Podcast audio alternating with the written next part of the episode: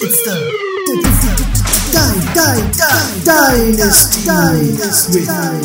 Dynasty with Chris Hey, welcome to the Dynasty with Chris Sheng. Um, real quick, it's been another week, and I have another week full of updates, and I want to jump into what those things are. Um, but first off, I wanted to describe to you and just let you know that right now I have three different types of businesses, and so kind of how I see the dynasty playing out is um, is me sharing with you what has worked and what hasn't worked on a weekly basis for the different categories of, of business that I do have. So currently I have a small business, which is a local local regional business, and then I have um, a startup that I'm working on, and then I also have my freelance consulting business. So if you're a budding entrepreneur, uh, typically these are one of the three categories that you're going to be jumping into. I would say a good vast 80% of of entrepreneurs are jumping into a small business, a startup, or they're doing freelance and consulting.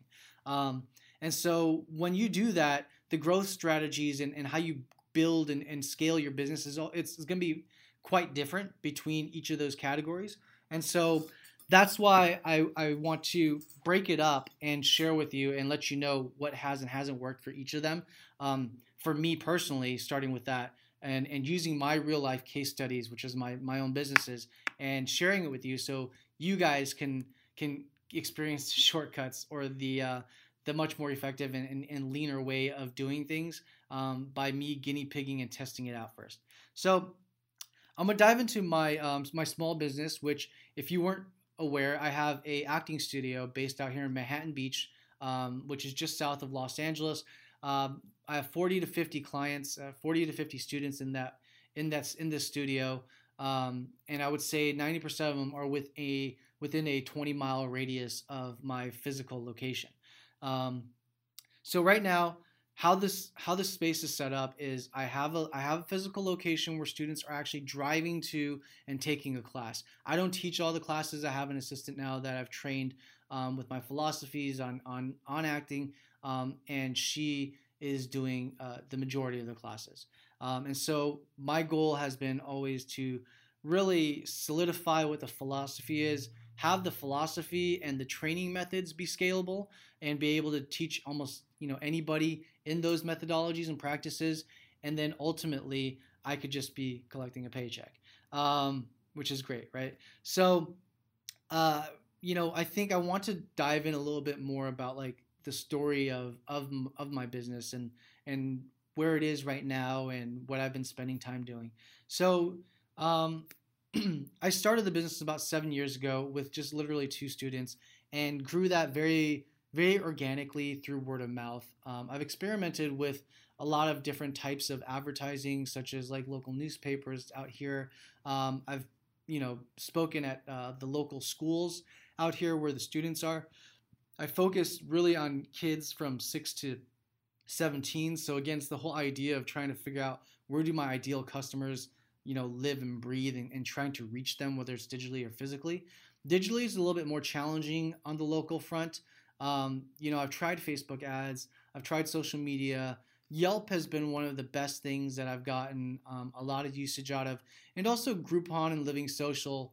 Um, I would say those have created awareness and, and given me visibility. Um, but in terms like uh, the the financial part of it, it's not it's not a huge gain. I see a lot of drop off from people who who come to me through those um, group discount sites. So uh, the ideal situation is is referrals. It is through um, maintaining the relationship with the schools and making sure that the teachers are on board with what I'm doing, um, evangelizing my service and my product, uh, and and having people buy into what that is, and then having them try it out, and then realizing this is a good fit for them. Um, so that's that's typically been my sales process. Um, but this week, you know what I've what I've really started trying to do is is scale it and try to figure out how do I scale this small business, right? That for the past seven years I've been pretty complacent. Um, it gets me close to six figures. It only takes for me personally about five to six hours a week of my time. Um, and so it's it's great passive income and it's it's it's a I mean it's a great it's just great income for for a side business. Um, but you know my goal with anything is, is trying to scale it and really try to grow it to its biggest potential. And uh, and the way that I figure that I could do that is um, is is just trying to spend the time to really solidify. And this is because it's a service based business, um, but solidify my teaching methodology. And I've begun to do this. I began to do this uh, in the past month or so, where I've actually started now to formulate um, and and create a comprehensive um, set of methods of how I have been doing my classes for the past seven years. Um, I have a teaching assistant who I've trained it very roughly in in these methods, um, but it does take personal time to go back and really comb through it and make it understandable. Um, it's almost like writing a book to to to some degree, uh, and you know I I want to make sure that it is uh, super comprehensive and somebody can understand it and walk through it and get take away tangible step by steps. Um, and so that's that's one of the ways I'm doing it because if I can standardize the method, then ultimately that's something that is scalable, right? Um, that's something that I can teach to somebody else who can then teach to somebody else.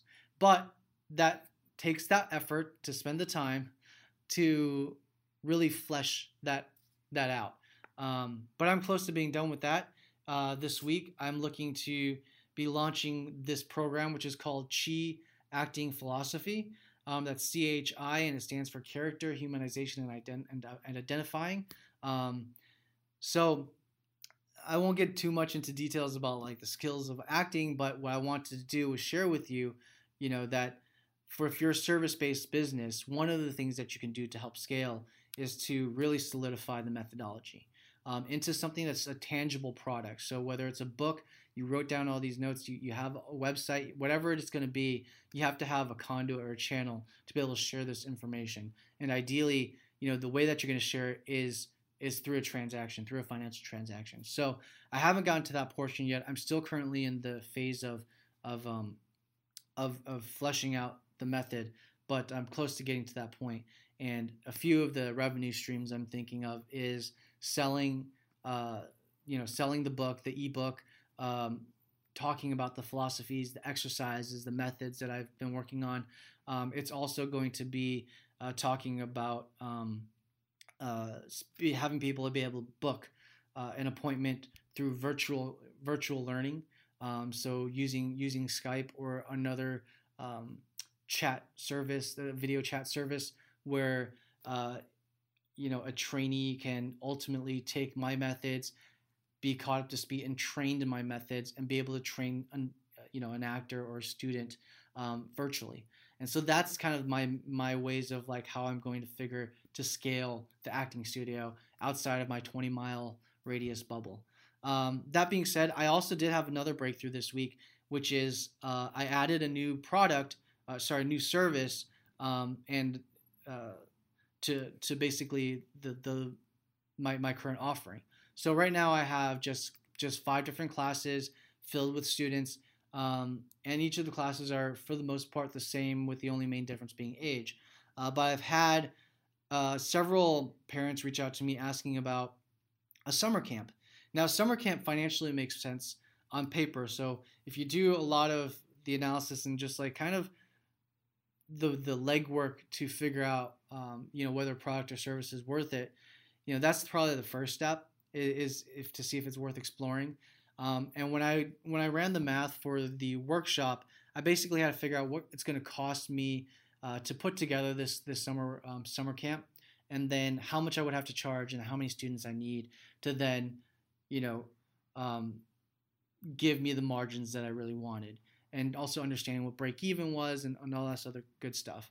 Um, after I did that, though, you know, I think a lot of people will get caught up, and I was personally, I've gotten caught up uh, in in just like the getting stuck, being being so used to being complacent, and then just thinking, oh, I'm gonna have to do so many things to put this thing into motion.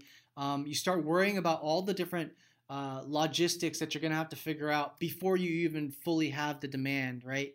Um, and you, you, worry about the risk, right? You worry about the risk that you're taking by setting all the logistics in motion, making commitments, um, and then offering this product, and then what if people don't sign up? What if all these people who show interest all of a sudden the price point may not be good and you know it's not it's not right maybe you know the service isn't right and you know you you you start you start becoming your own worst enemy right? Um and then i said chris dude calm down for a second. You have you you just know and you've heard from customers from clients that this is something that they're interested in. So why don't i start just by creating the minimum minimum minimum viable product?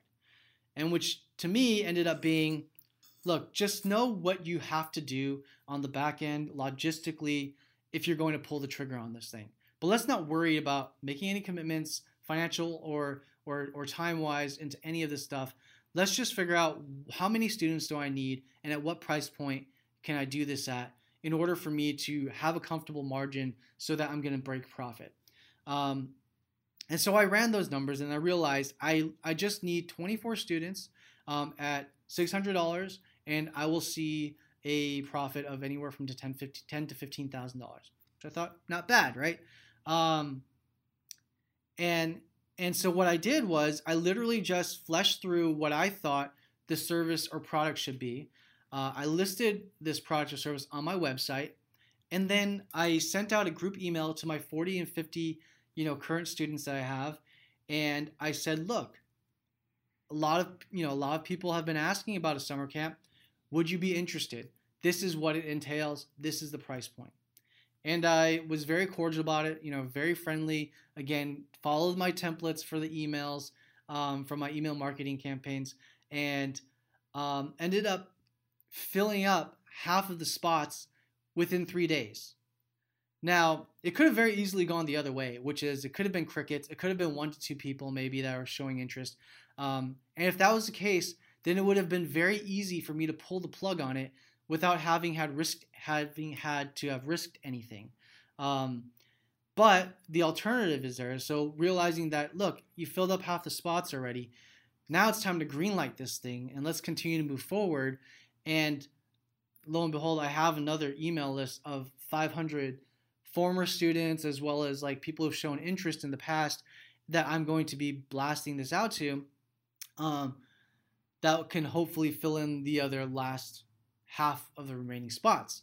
Um, and you know, there's a few other things I'm going to kind of be running through this week to to help me market market this thing. But the end reality is now that I've now I can be confident in adding and, and pulling the trigger on all these the back end logistics of actually fulfilling on this new product or service um, with the confidence that the demand is there, that people are making deposits for it and and are um, are, are taking up the spaces. And you know that's that to me is it's it's pretty crazy to realize that you can do something like that for literally no risk. It, it's really no risk. Um, it's just all in your mind. It's just really you get these things stuck in your head and you worry about all the things that could possibly go wrong. Um, you worry about the the commitments, and then you worry about like what if you already make the commitments and then nobody commits to you. Um, and it's just crazy thinking like that to me. I, I think it. I think what I what I realized this week was, look, minimal viable product can really be minimum, minimum, bare bare bones minimum, right? It could be the, it could just be information sharing an idea, and then as long as you haven't, if you're an existing business, you could share it with your existing clients, get some feedback, see if they're interested in it and that starts with also listening to what the customers want right? I know you all you sometimes if you're a small business and you have a lot of different ver- verticals or channels that it can be very overwhelming. But then look at you know run the numbers and, and do the math. Figure out which ones are the high margin types of products or services that that you should be thinking about. And if you hear it three four five maybe six seven times you know what numbers then do you need um, in terms of actual customers to have that start making sense for you? Um, then then all you really have to do is is is make that available to them and make it available to everybody because the end result might just be you know if five six people are thinking about this thing that you don't have but they would get it from you if you did there's a larger chance that a lot of your other customers also have been thinking in the back of their minds, they just never had the guts to ask you, or they never thought to ask you if you have that, right? Um, if we don't find something online, we don't typically go to that to that to the website that we're on and say, "Hey, how come you don't have this?"